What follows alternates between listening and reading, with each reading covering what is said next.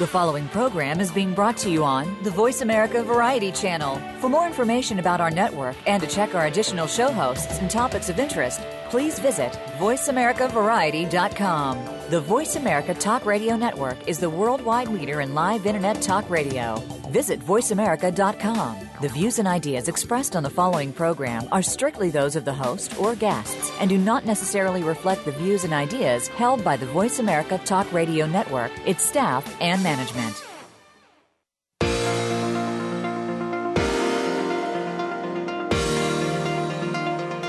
Welcome to Good Morning New York Real Estate with Vince Rocco. Our show is all about the exciting world of real estate and, in particular, how it relates to the lucrative New York market. But if you're not planning a real estate transaction in New York, we still have plenty of information that you can use no matter where you are. Now, here's your host, Vince Rocco. All right, good morning, everybody. Welcome back to another edition of Good Morning New York. It is Tuesday, June 30th. I can't believe that. And I'm your host, Vince Rocco. We are here coming to you live from Blastoff Studios in New York. Um, so, here to the news New York lawmakers trudged to the end of this year's turbulent legislative ses- session, approving a wide ranging deal encompassing housing policy, education, and other matters last week. The deal includes a four year extension of rent regulations that apply to about 1 million apartments in New York City and its suburbs, though tenant advocates criticized the reforms that had been agreed upon as inadequate.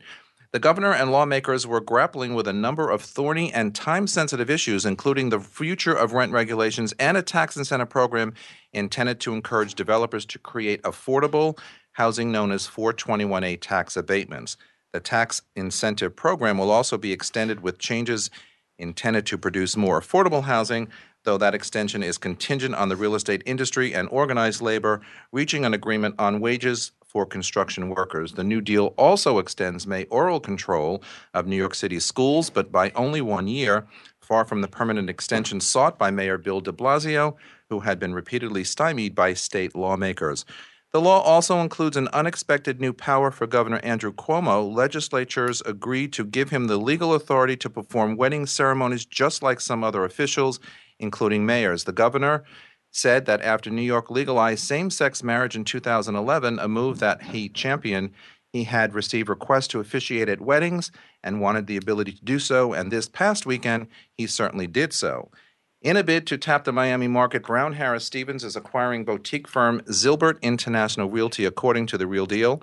Uh, Brown Harris Stevens Zilbert will be the new name for the brokerage's Miami office, and it will be led by President Mark Zilbert, who founded his firm in 2003. Zilbert currently has 30 agents and handles $450 million worth of sales a year. Miami seems to be the next market to move. Uh, Miami seemed to be the next market to move into in the Florida market, said Williams uh, Zeckendorf, co-chairman of uh, Brown Harris Stevens. He said, "quote Miami is one of the fastest growing cities in America." Uh, the two ends of the Manhattan market seem to be moving in opposite directions lately. While luxury apartment saw a strong second quarter with a record in sales of units that were 4 million or more, the lower priced end of the market fell. Apartments priced 1 million or less saw the biggest drop with 10.5%, the Wall Street Journal has reported. Sales of units of 4 million or more rose by a record-setting 18.7%, Overall, condo and co op sales in Manhattan declined by 7% since the second quarter last year. Limited supply and high prices explain the decline. People can't afford to trade up. Many people who need an extra bedroom don't have the cash to buy the next level of apartment or the money to renovate it. As a result, the market stagnates. And we've talked about that many times on this program and probably will continue to do so.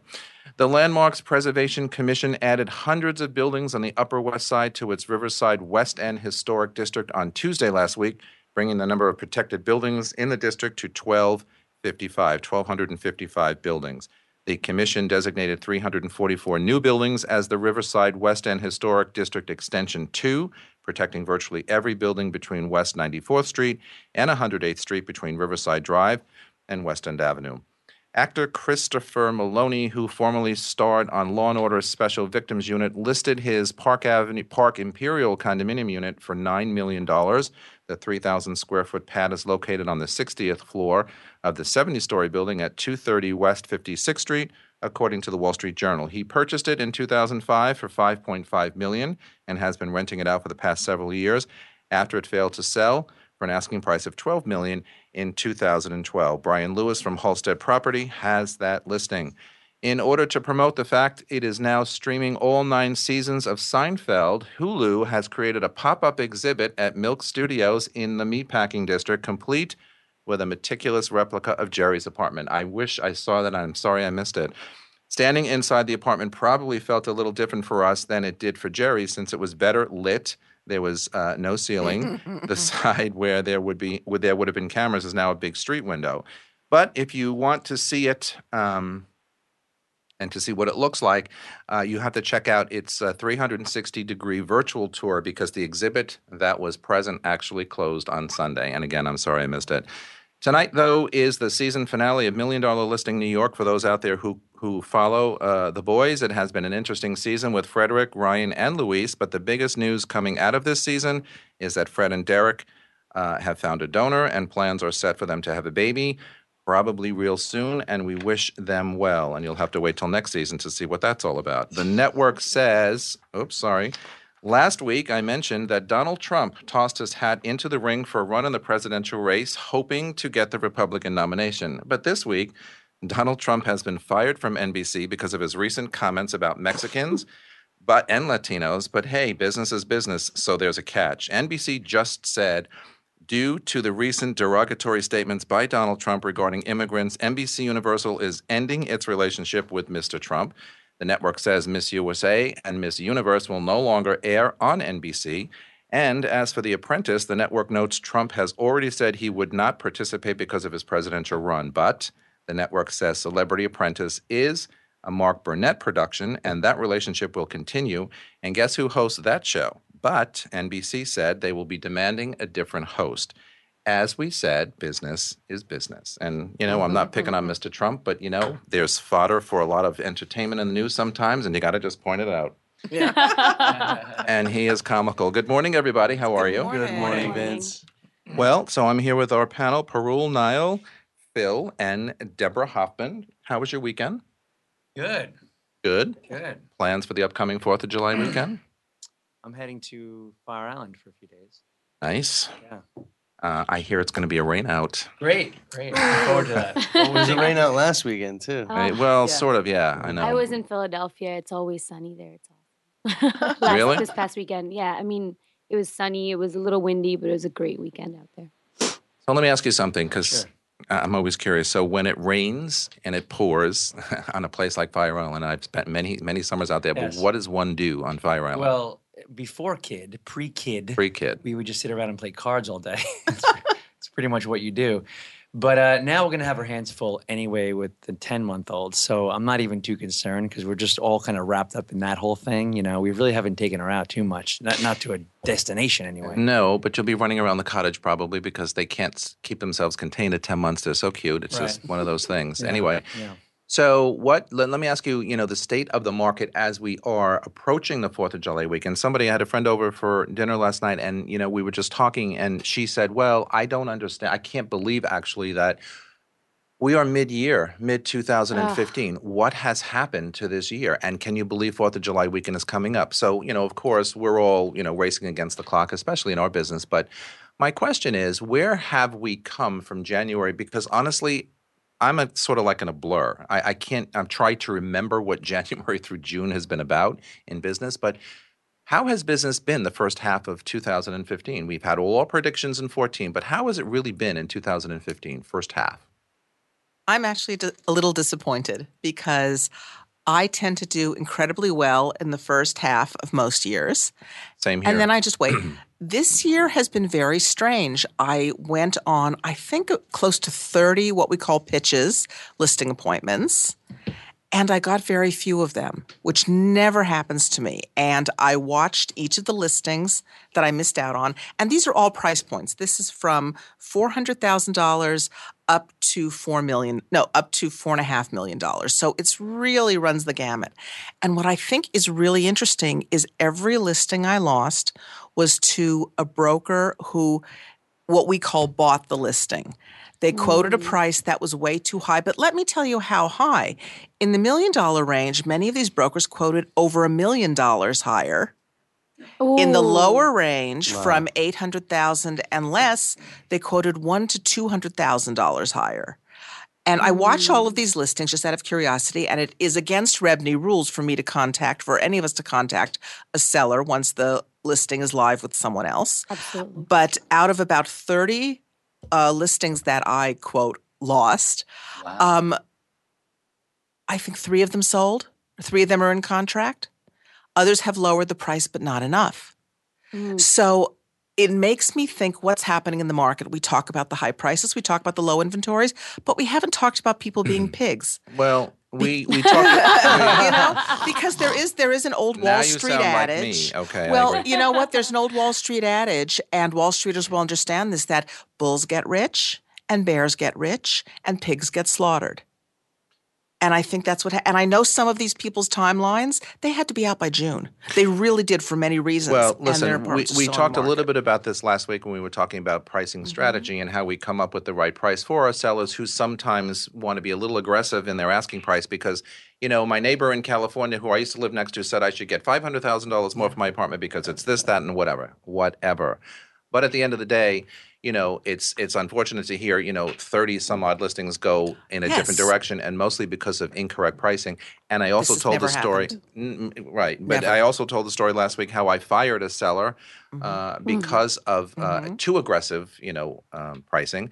But you know what? I think though it is our responsibility, our responsibility as agents, and I can only speak to the New York marketplace. Uh, so the rest of you out there in, in in the world can appreciate that we have our job cut out for us uh, because of the market that we work in. But it is our job, I think, as agents to make sure our sellers understand what the price is. Now, they're not always going to agree with us.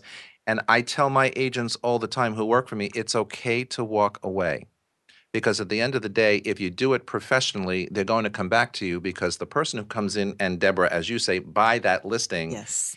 It's not going to sell. It's going to create a lot of drama and, and hassle. And if you were professional in your approach, in your presentation, and in your ability to walk away, they will come back to you. And I have to tell you, that's happened to me. Mm-hmm. I, I can't even count the amount of times that has happened to me. So we Oh, all get annoyed that we can't get that listing because we all go out and we want to be competitive and we want to beat the next guy. And even though somebody is crazy with a price, we want to still get that listing. Oftentimes we can't because it's the seller's choice.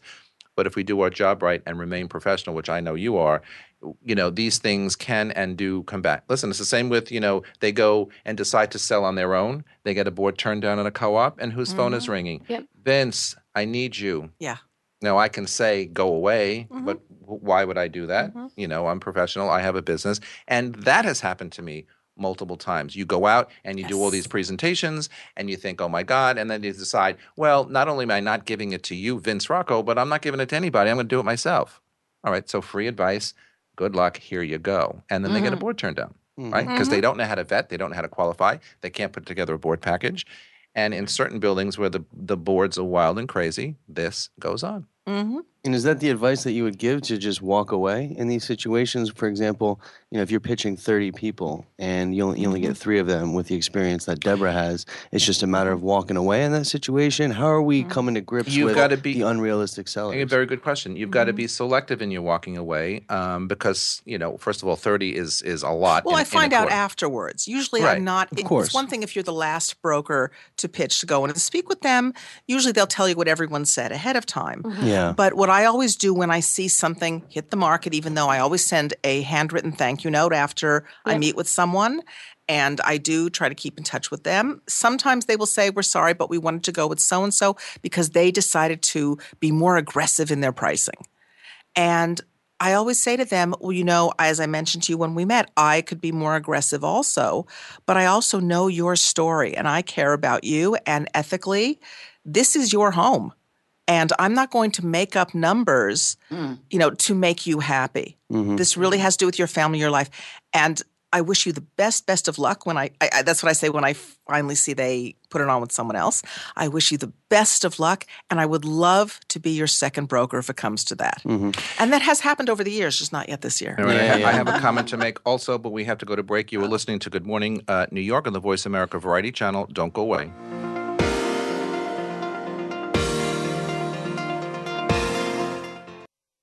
Streaming live.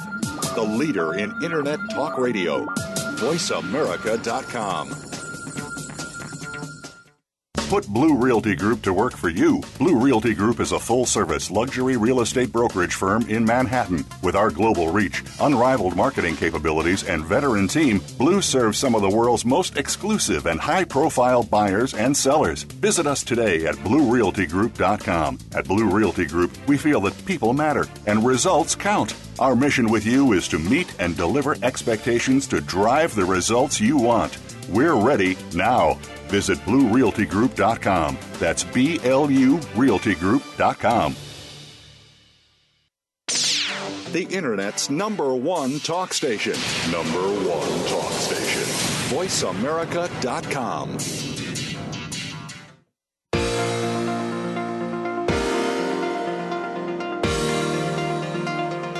You are listening to Good Morning New York Real Estate with Vince Rocco.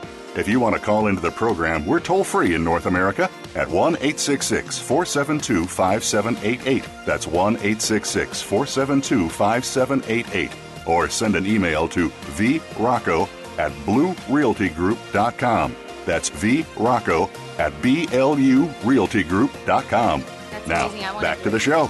All right, everybody, we're back and we're talking to our esteemed uh, panel. Deborah, Phil, Niall Perul, and Ivy Ray has just joined us. I want to just finish my thought on the, the pricing strategy. So to answer Niall's question, Yeah. you know, it, it, it, it's there's never really a science to it, and, and sellers always have their their wish list or their their you know goal bar that they think their apartment apartment is worth and the high price, whatever. So instead of only just walking away and saying I'm not I'm not the broker for you, and as Deborah just said, maybe you know I'll be the the second one. Call me back, you know, when when uh, things don't go well, and you find right ways to say that.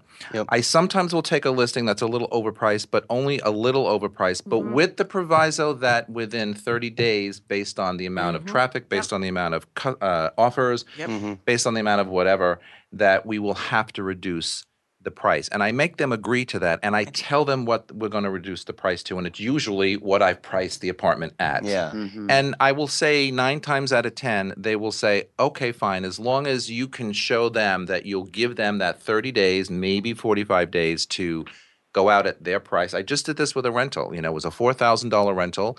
I priced it at $3,500.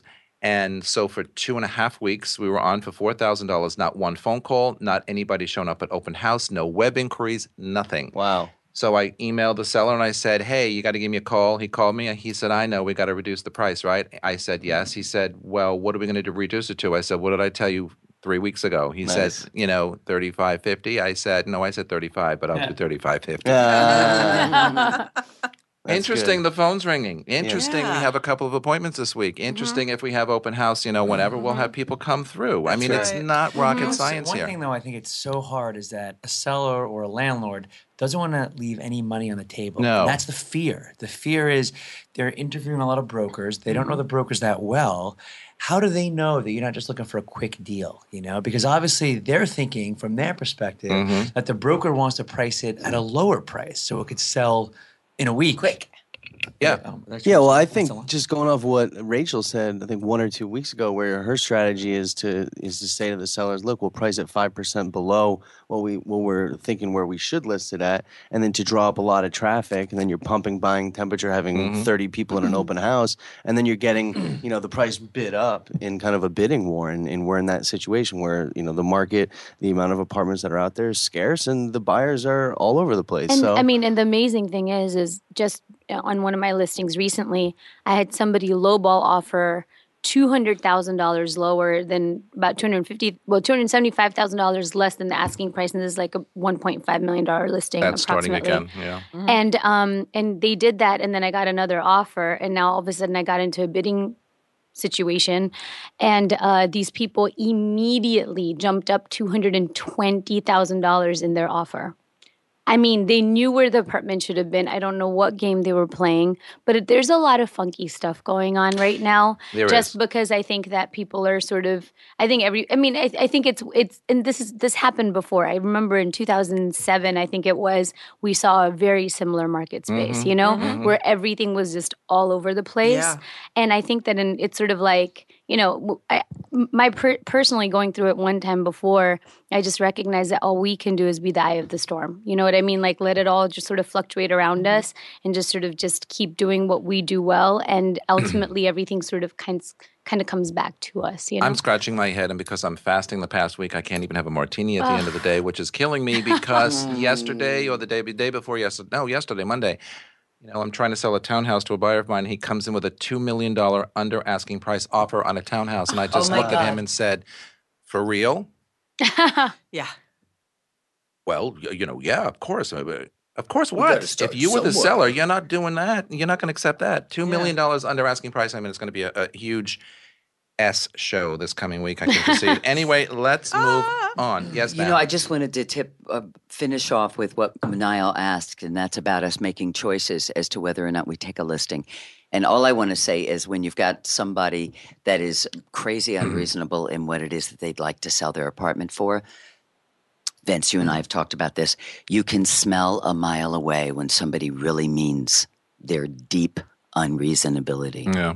And those are the ones I absolutely simply walk away Mhm. from Yeah. right. because life is too short. Mm. I am not playing it, and and they mean it.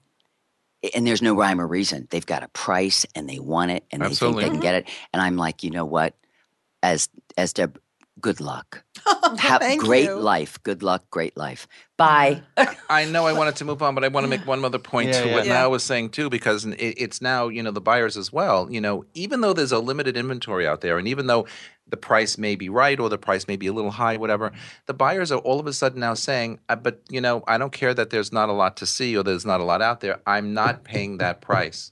And I've been seeing that not just mm-hmm. with my townhouse For sure. buyer. Mm-hmm. I'm seeing that across the board. I all of a sudden mm-hmm. have a, a bunch of buyers that I'm dealing with, and I'm saying I'm seeing the same trend, and I'm thinking, well, okay, so what's wrong with the price? I'm here to tell you, and I can show you all the comps, whatever, that the price is right on the money. It's priced to sell, or even if it's a little over, we can negotiate maybe and get it down to what you want. But when they come to you with a posture that says, no, I'm just not paying that price, and I say, well, there's a limited inventory. Well, I'm not in a hurry.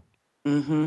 We know what's also happening now. this is is happening. it's- I've been yeah. seeing it Yeah. a lot in the last two weeks. It's the time of year where you have a lot of uh, young people graduating graduate school Mhm. or they're graduating college and they want to come into the city for graduate school and their parents might live in the outer boroughs but they're local and they in their worlds they have a lot of money and they're going to help out their child buy and they're the ones steering the ship because 30 40 years ago when they bought their house it was a different market and they remember of course you start really really really low because you have to show them who's boss and we all see that I, i've saw Well, it like true. just said i saw that in 2007 a lot I saw it a little differently during the downturn where people said, oh, everyone's in distress. Everyone's in distress, so I'm going to bid low. That was different.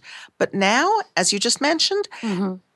It's also a little seasonal because we're in the summer and the parents are out there buying with their kids. I think and that's, that's exactly the thought. right. Mhm. Mm-hmm. I also think that the environment of there being no inventory in the city has finally settled, and people's mentality has adjusted to that.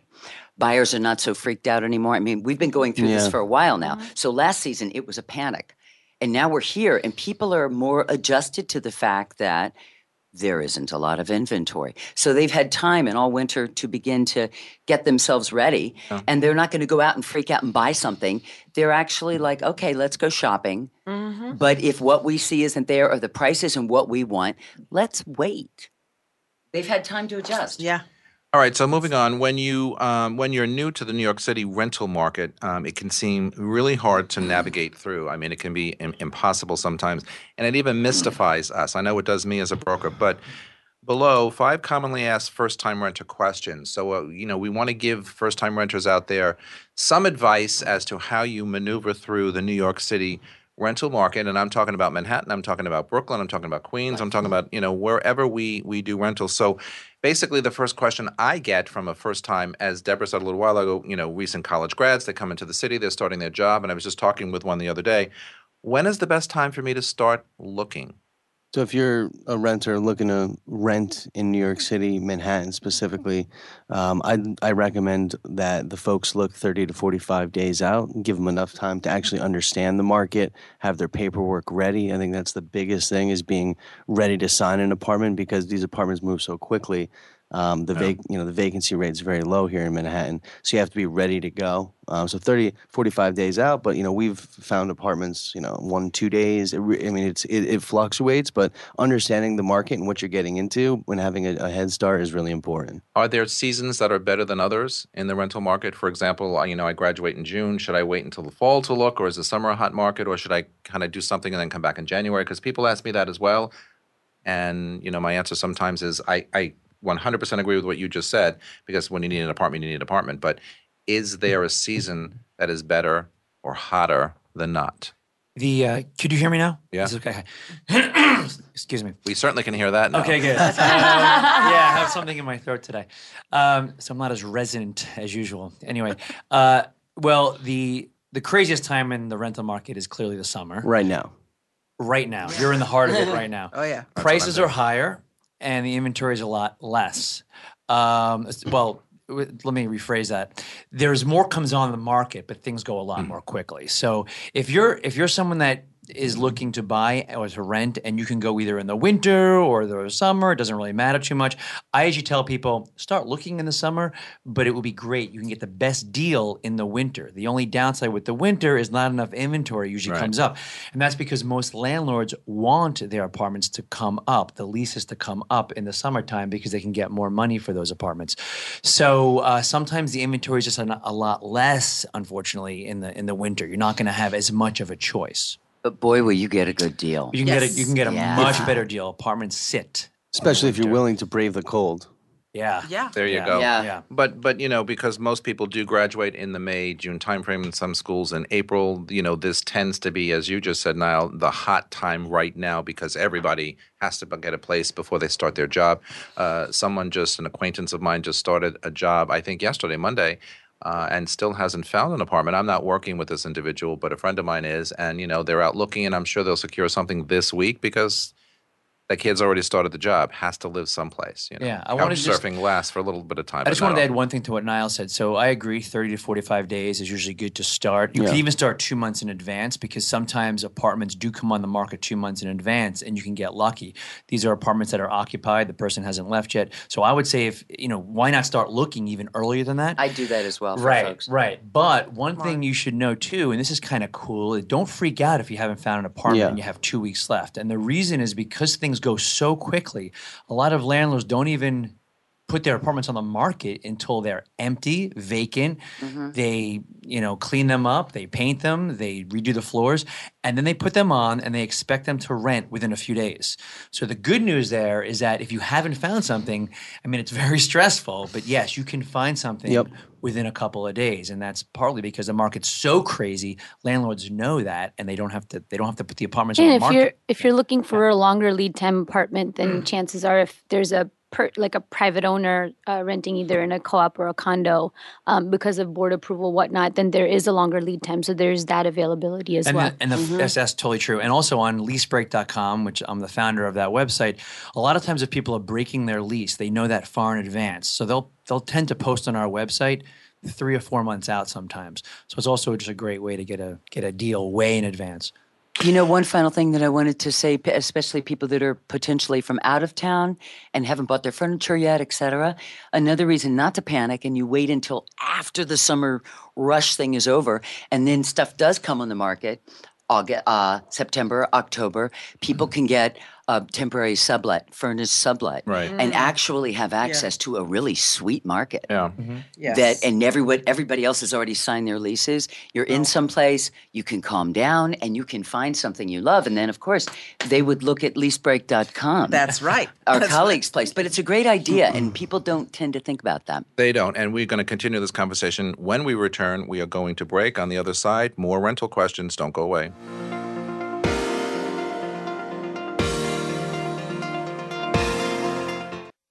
Stimulating talk it Gets those synapses in the brain firing really fast. all the time. The number one internet talk station where your opinion counts. VoiceAmerica.com. Put Blue Realty Group to work for you. Blue Realty Group is a full service luxury real estate brokerage firm in Manhattan. With our global reach, unrivaled marketing capabilities, and veteran team, Blue serves some of the world's most exclusive and high profile buyers and sellers. Visit us today at BlueRealtyGroup.com. At Blue Realty Group, we feel that people matter and results count. Our mission with you is to meet and deliver expectations to drive the results you want. We're ready now. Visit BlueRealtyGroup.com. That's B L U RealtyGroup.com. Streaming live. The leader in Internet talk radio. VoiceAmerica.com.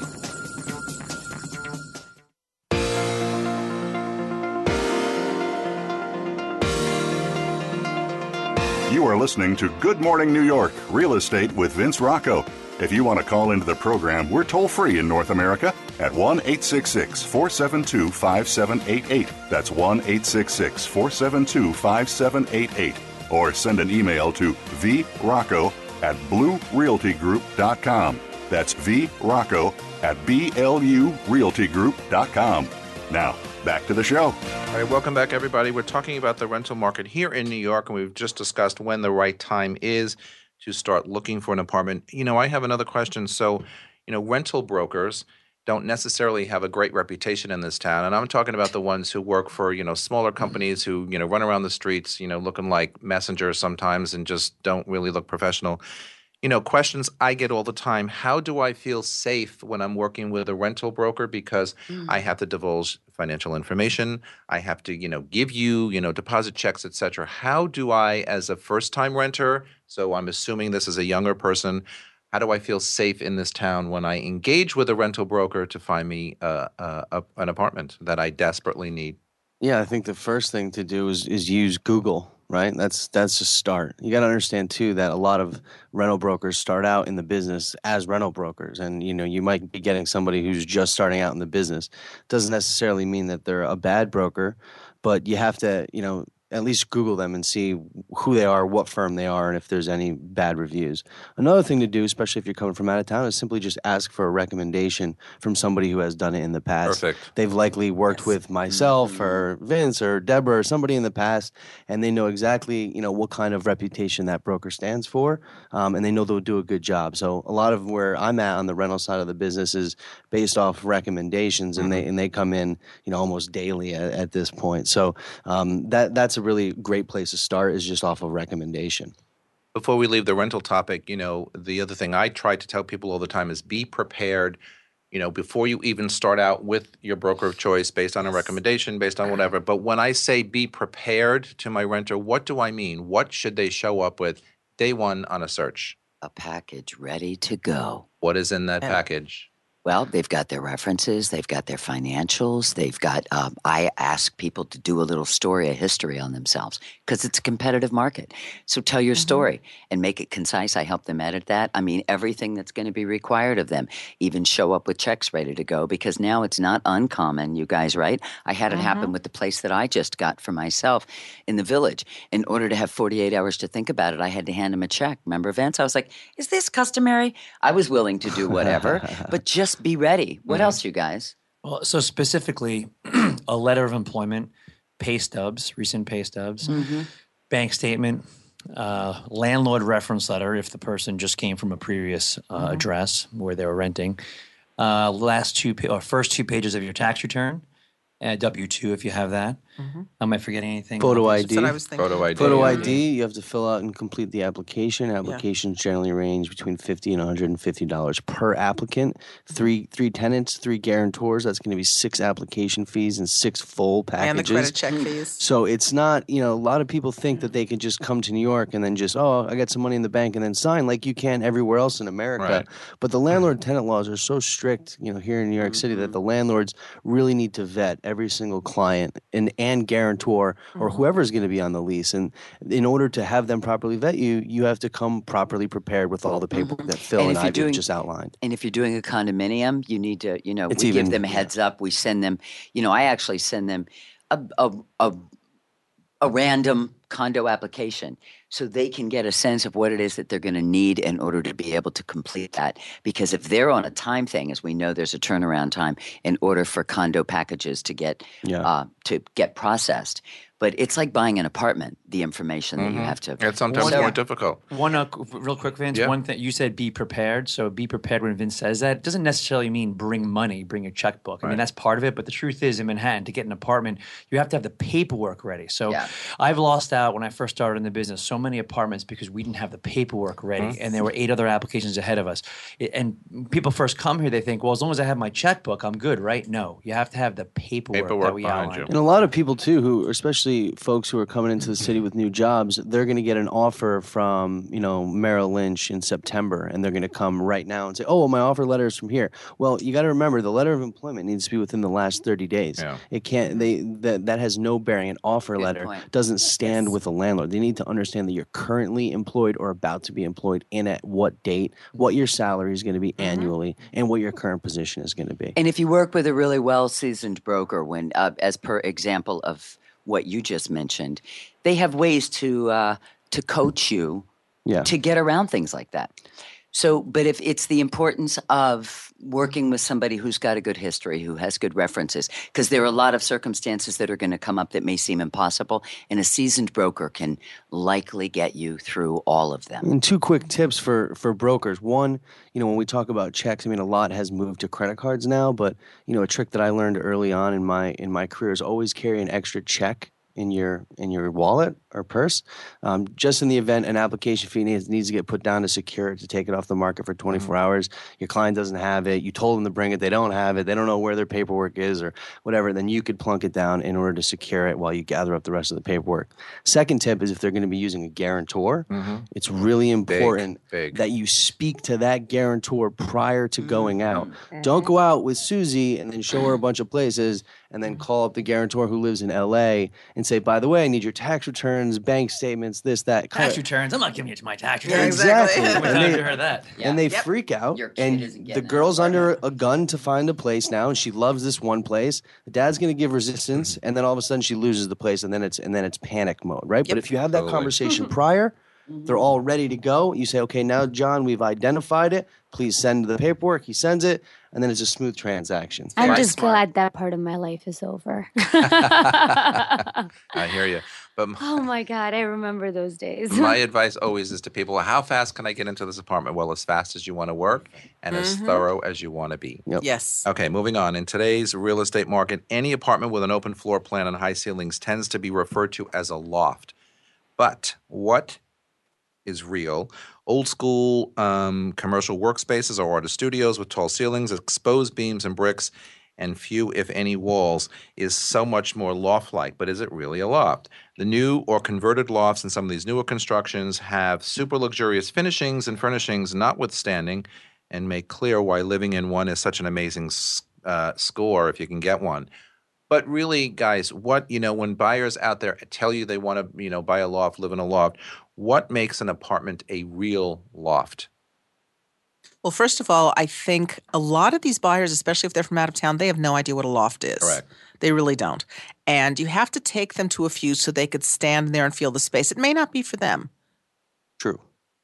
So Yeah. But the thing is, a lot of people think because you see an open floor plan, you're living in a loft, and you know some of these new developments. I mean, even on Riverside Boulevard, there's a there's a fabulous one bedroom uh, line that I've sold recently, uh, half a year ago, whatever.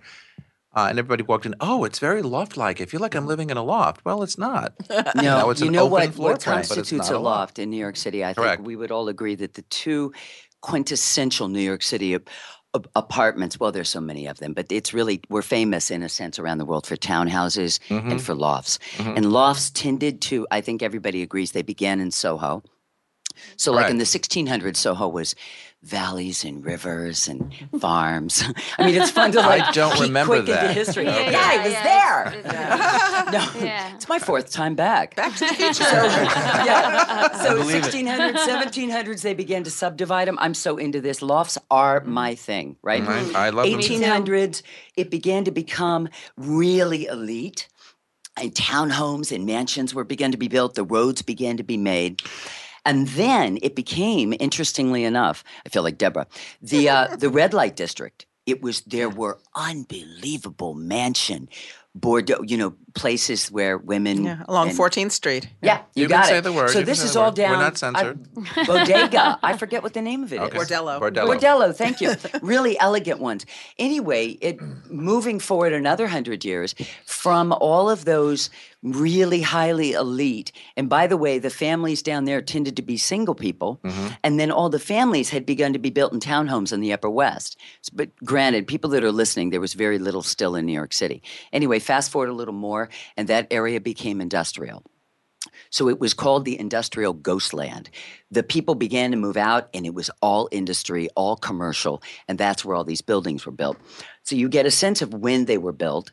And then, like in the 1950s, there was a tremendous amount of creativity, a lot of art, a lot of music, a lot of design in New York City. And those industries began to die, mm-hmm.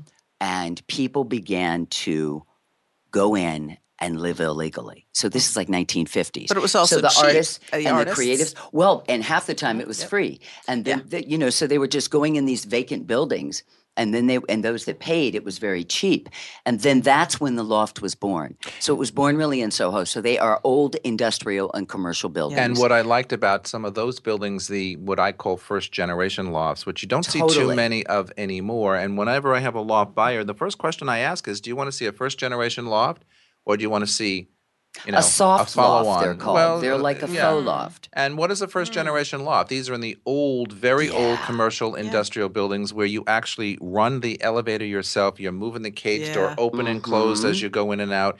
It's very rustic and it's very real and it's very first mm-hmm. generational. But these are the things that I tell people when they ask about lofts. You know, they say, what kind of neighborhoods? And as Ivy just said, in Soho, you find them in Tribeca, you find them in lots of different Flatiron. neighborhoods, Flatiron and Chelsea for sure. that Garment was district is industrial. now Yep. You're not going to find them residential. Yeah. uptown in east or west. I mean, it's just not that kind of housing stock up there. And what can you expect to spend? Well, you know, everybody likes lofts, everybody wants them, and you're going to pay a premium for them. And in a lot of cases, you know, the lofts need, especially the first generation lofts, need a lot of work. So they're not uh, in a situation where you're going to get away with just moving in turnkey. They're going to need a lot of work. So if you are willing to invest in uh, a loft space, first determine what type of space you want it to be, and second, make sure you have the budget to you know move forward and make that custom to your liking because it will require a lot of work. Right. And There's- a lot of them have been upgraded, though. Yes. And Some of them have elevators been, been, correct. installed. Mhm. And they are now turnkey. But Correct. they are the original bones. Yeah. And everything is still showing. And there are almost no walls. I'm glad you said endless that, Ivy, because it's really hard. You know, when I first started in this business 14 years ago, as I say every week, you know, you can find a lot more of those lofts out there if you had these types of buyers. Today, you have to search high and low to find Absolutely. these first generation just- places. And you just one- can't Really find them. Yeah. And there's Yeah. one more wrinkle which we haven't mentioned. When Ivy mentioned that many times, well, most of the time, these buildings were taken over by artists. Mhm. There was Mhm. a law Artists that was residence. enacted, Yeah. absolutely, Mhm. called. You have to find out if you're purchasing. I think renting it's different, but if you're Mhm. purchasing, is it what's called an AIR building, Yeah. which is artist in residence, and what they define as artist, it could be a writer, a singer, an actual painter, a sculptor, Mm-hmm. but some kind of an artist. And many of these buildings still have this designation. Mhm. And the prices are a touch lower, but you have to jump through numerous hoops. Yes. Mm, and it In depends. order- it depends. yeah. are some very expensive AIR buildings where you know it's no longer artists living there. I Correct. mean, I've sold these apartments to people absolutely in the financial industry, and uh, they've all signed They have a waivers. first cousin who's an They've artist. all signed yeah. Uh, waivers, exactly, um, it, saying that they understand that you know if they're ever searched. Um, they'll have to provide proof that they are an artist, which they are absolutely not. Uh, so, but because these Soho apartments, I mean, that's the other thing. I Some think financial people, just to be funny, are artists. Right. just thought I'd throw that Yeah. in. Sorry about that. and, and the interesting thing was is that designation actually ha- started happening in the 70s 80s is because of the fact that these were the like ivy said these abandoned buildings where people were just crashing there i mean musicals like Rent are based on this whole Yeah. era, right? And the government decided, okay, you know what? This way, at least it forces people to put in a bathroom and pay mm-hmm. some sort of rent right. or some sort of purchase price. Mm-hmm. So when this program started, these loft spaces were the most affordable places to purchase. Mm. And now those same, very same buildings are, I mean, apartments are 10, 12, 15 million dollars. Yeah, it's some And of the so- most exclusive property in Right. the So city. it really from is. my And and I think one of the reasons why they're so tough to find is number one, they're they no longer I mean, price per square foot just makes them absolutely obsolete for like the type of buyer that used to be able to afford these in the past. Uh, and there is a lot of interior space without windows, et cetera. So these spaces are huge uh, in square footage. Uh, so the price per square foot, given what people are spending in Manhattan these days, um, it, it it drives up the price, but yet it doesn't make it necessarily the best layout for proper bedrooms and whatnot. And so I think that there's a lot that you know this is a whole show in and of itself. It, really, really is a whole show, and I also is. think that a lot of people who have these, you know, first generation places or places that you've just described, Perul, you know, they just don't want to leave them because they're so unique, they're so Yeah. special. That's and they the really biggest. The turnover don't rate is leave. probably And smaller in these. Yeah. correct. All right, and we've there's got to. actually some big artists who do own these places and they bought them like 25 35 years ago Or and longer. of course yeah and of course they're holding on to them because Absolutely. how in the world are you going to find that sort of space Yep. for that sort of price That's in that yeah, neighborhood. absolutely Yep. in that neighborhood Well, you absolutely can. All right, so we have to go to break. On the on the uh, flip side of this break, we're going to talk about noisy neighbors, and that's always a hot button for me. Don't go away. We'll be right back.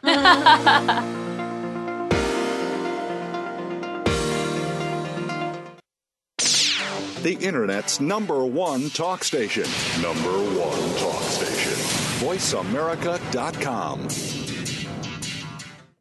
Put Blue Realty Group to work for you. Blue Realty Group is a full service luxury real estate brokerage firm in Manhattan. With our global reach, unrivaled marketing capabilities, and veteran team, Blue serves some of the world's most exclusive and high profile buyers and sellers. Visit us today at BlueRealtyGroup.com. At Blue Realty Group, we feel that people matter and results count. Our mission with you is to meet and deliver expectations to drive the results you want.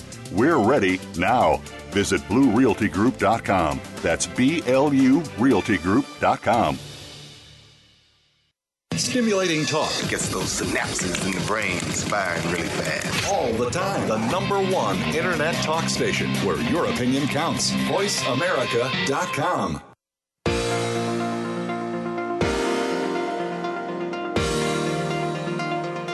You are listening to Good Morning New York Real Estate with Vince Rocco. If you want to call into the program, we're toll free in North America at 1 866 472 5788. That's 1 866 472 5788. Or send an email to vrocco at bluerealtygroup.com. That's vrocco at blurealtygroup.com. Now, back to the show. All right, we're back for our last segment, and I want to talk about noise in apartments because, as I said before the break, this is one of my hot buttons. So, living wall to wall, and we live in New York City, okay? So, the, I mean, this is just part of the, the course. Uh, but anyway, living wall to wall with our fellow New Yorkers can be a blessing, however, and having friendly neighbors gives you uh, instant community and security, which is true. But the blessing can quickly turn to a curse when it comes to noise. And we all live in apartment buildings in this town, whether they're lofts, whether they're you know townhouses, whether they're apartment buildings, doorman, non- non-doorman, new development, whatever. If you had to deal with nonstop noise from your neighbors, which is worse, a barking dog or a crying baby, or someone walking over your head with high heels all day long? Thank you, Vince's neighbor. Oh, What my is God. the deal with noise, and how do you deal with it? Well, I have a baby. You have a dog. This I feel like this is Vince versus Phil. No, no, no, no, oh. no. wait, no, I, I, wait, wait. no. I think the baby because they grow up eventually. Me too. Me too. And I'm going to tell you a true story. Next door to me, we had a, a brand new baby. Oh, this is going back. She's. I just saw her the other day. I can't even believe how old she's. Eight, seven or eight already. But I remember when she was born, the parents knocked on my door and said, "Hey, you know, we just had brought the baby home, and she's going to cry." I said, "Listen, I'm an uncle. I don't. I mean, this stuff doesn't bother me." You know, It bothered you. no, no, no. No. My, my, the, the honest true story was it, it did not. And, you know, the baby didn't cry constantly, but every Yeah. once in a while, you know, they cry to go to sleep. They cry because they're hungry. They cry because they're getting changed, whatever. And it kind of was like, you're laughing because you know. But it was kind of like, okay, so like Perul just said, this is going to go away eventually, which, I mean, it, it absolutely did. I Mm-hmm. can honestly tell you I was not bothered by it. You know, and I'm a dog lover, but a barking dog drives me crazy. Mhm. And someone walking over my because a dog you can't tell, shut up, you know, because they're not going to listen. And if somebody walking over you, or just loud noise from you know a music system in the door next door. These are things that people carry on about. Okay, so how do you deal with noisy neighbors? And I have to tell you, getting back to real estate, um, you know, when I go out with buyers, you know, buyers sometimes say to me, "Well, is this going to be a noisy apartment?" And what is your response? I have no idea. You should sleep in the live here. apartment for a night and try it out. There you go. Yeah, this is New York City. What do you think? I think a lot, a lot depends on what the noise is. Because when Mhm. I was new in the city, uh, we lived near Lincoln Center, and there were a lot of Juilliard students in our building. And the building, it was a rental, and the building had law, uh, rules as to when they could practice, because that could get very loud as well. The real problem was our next door neighbors. Um, the man was constantly beating up the wife or the woman. What? And I've she had it. was, and she Oh was my crawling up and down the hallways, Oh, knocking on everyone's doors, saying, "Help me, help me." What? And Oh this was the God. late 70s. And you sort of were like, what do we do? What do we do? So the Juilliard students on our floor who were very focused on their practicing all started calling the police because they didn't know who to call. And the landlord was more into vacating them. So that's a very drastic thing to do. There are usually rules and house rules in most buildings as to dogs and pets, but over the years I've that was very extreme. But I have sold a number of apartments to people on the west side who are affiliated with Juilliard, with Lincoln Center, Sure. and the buildings do have rules about practicing. Some have rules about installation in the building. If you have a certain kind of an instrument that's on the floor, like a piano or an organ. Well, a piano I just sold recently to a buyer who has a huge grand piano Mhm. and plays every day at home. And, you know, Yeah. we, we have to ask the question is this going to be a problem in the building? Yeah. Because you don't want to be evicted after That's you leave. right. And it's a co op. So, you know, you have to deal with these things. All right, Mm-hmm. so noise can be an issue, but you know I think professionally and and you know the the, the best way to handle it is professionally rather, and um, you know speak to your neighbors, knock on doors. I mean, people ask me all the time, how do I fix this? Knock on doors, be nice, be polite. You know, tell them what the issue is, see if it changes. If it doesn't change, then you got to take it to the next step. But mm-hmm. noise can be a problem. You know, I do have someone over me who not every day, thank God, or I would have been long gone. You know, but she has her mm-hmm. moments, and it's either she's either moving furniture or stomping on heels. It's two o'clock in the morning or whatever she does up there. I don't even know what she does, but she's been an annoyance for for eleven years. Thankfully, like I said, not every day because this would be a big problem. And I've already knocked on her door, and she was like one of these. Okay. Oh my God, that was a bird Gesture. that Well, Vince bird. just Gesture. Yeah. that Have you, ever seen the, uh, see. the the passive aggressive post-it notes that you'll see the people leaving on people's doors Yeah. if you're like Yeah. walking around That like aren't, that aren't signs. I don't don't leave your shoes in the hallway Yeah. or stop playing piano Yeah. after or that 8 bike is in the PM. way. Yeah, yeah. but they don't sign it. Right. Yeah, That's yeah, why they're it's- and passive it's aggressive. yeah, passive Passive aggressive. Chickens, chickens, yeah. There are some noises though that are not from your neighbors, that are some outdoor. no- I had well, um, that's- yeah, one really frustrating, and, I- don't know how you do anything. A screaming ambulance going by, maybe, Well, or that's police something I think we all deal with. But this was where Yeah. the garbage trucks every morning. The garbage trucks every morning at oh, like five a.m. four o'clock in the morning in my bedroom. Love yeah, it. it was Love like it. right outside, and it was, and it, this particular building was a huge, It's insane. yeah, It's huge insane. issue. You know, It's, and it's Uh, guys, I it's true. live. My bedroom faces Sixth Avenue on 15th Street, Oh. and um, I, so I have a bus stop right outside, So- and the garbage collects right outside. Oh. Uh, so yes. And how many times have buyers said to you, "Can you please, you know, find me an apartment that doesn't have, you know, a garbage stop, you know, right out my window?" well, Okay, you know. Yeah. well, the be- garbage truck. Unfortunately, I don't think OLR stops says that in the description, block, so- I know, right? right? So there's just nothing. Yeah, you can do Westchester, about I heard, is pretty nice. Seriously. All right, let's uh, moving on. Real estate has always been a family business, but some New York City parents are taking things a, a step further. An increasing number of mothers and fathers are helping out their offspring by supplying them with mortgages, you know, helping them to buy their first-time apartments when they're buying in the city. So cash is still king in this town, and what makes it extremely difficult for first-time buyers because, you know, cash will rule out over a mortgage it's the first thing sellers look at, so they will always choose a cash offer. So, you know, how are first time buyers with parental help even um, surviving this very competitive marketplace in New York City? I mean, we've we've touched on this topic, you know, several times before, but seriously, how are they getting around this? It's very difficult. Um, I recently had the situation where I had a buyer, first time buyer, actually didn't even need parents' help. I mean, he's doing great on his own, um, but uh, still needed a mortgage and didn't. He was a tech guy, so didn't really feel comfortable just you know saying no mortgage contingency as much as he really could have. Mhm. Anyway, we went into bidding situations over uh, eight bidding situations and eight seven times he lost out uh, because he was not all cash to somebody was all Yeah. cash. So the eighth time we not only went in um, you know very aggressively i mean because it was there were about seven bids on the apartment. So not only did we go in very aggressively price wise but i called the broker and i said listen this is what we've been going through. You've known me for a long time. We've been doing business before. You know, we knew each other from the industry. And I said, I'm giving you the best price, I think. So please talk to your sellers. Let them know this is the situation. Have mercy. And they did. Mm. And they did. The true part of mm-hmm. the story, just to finish it out, because it got interesting, is we got the bid. My buyer had the contract. And then he goes, I think I'm overpaying for this. So after these guys had put aside seven other bids to accept ours, he decided that he wanted to renegotiate the price a oh, little no. bit. Oh my oh, God. Oh no. It I have to tell it you at that point, at that point, you have to be such a professional who can handle everybody. And you know, I had a, a lot of not so happy people on my hands, but I got the deal done. Yeah. So- This is Yeah. this is why in this Yeah. town, you know, brokering deals is very difficult. You know, unlike and not to minimize what goes on in the suburbs Mm-hmm. or anywhere else around the world, because we talk to people around the world here, but. Uh, what we do here in New York is unbelievable, and sometimes having to go back and Mm-hmm. Renegotiate after you get a deal is like Yes. having egg on your face because you've done your Absolutely. best and work. and you know, I will give a shout out on this one because the real skill and the ability to put per, any feelings aside and be such a gentleman and such a great colleague and professional was Matthew Pucker.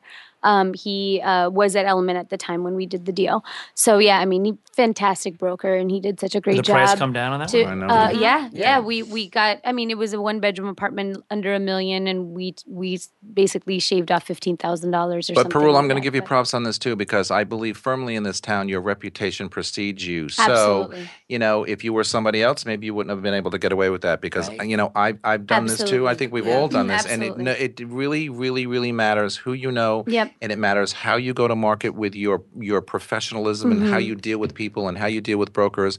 You know, Deborah and I were talking briefly about you know a company that shall remain nameless with a bunch of brokers that that you know part of that culture. They're just not Mm-hmm. good brokers, and so you're not necessarily going to get your way with them, and you're not going to go out of your way with them. Mm-hmm. So, you know, the best advice for New York City brokers here, as we all know, is to do your best, be your best, Mm-hmm. be polite, be smart, be aggressive, and you will get most of the time Mm-hmm. what you want, and that's based on your relationships. And unfortunately, we are out of time. So that is our show for this week. We are back next Tuesday morning at 9 Eastern, 6 Pacific time, live as always. And you can catch the show later in the day on uh, podcast or anytime on our website, voiceamerica.com. Uh, for all of us at Voice America all around the world, I say thank you. Thank you for joining us. We will be back next week. Have a great week and a great 4th of July, everybody.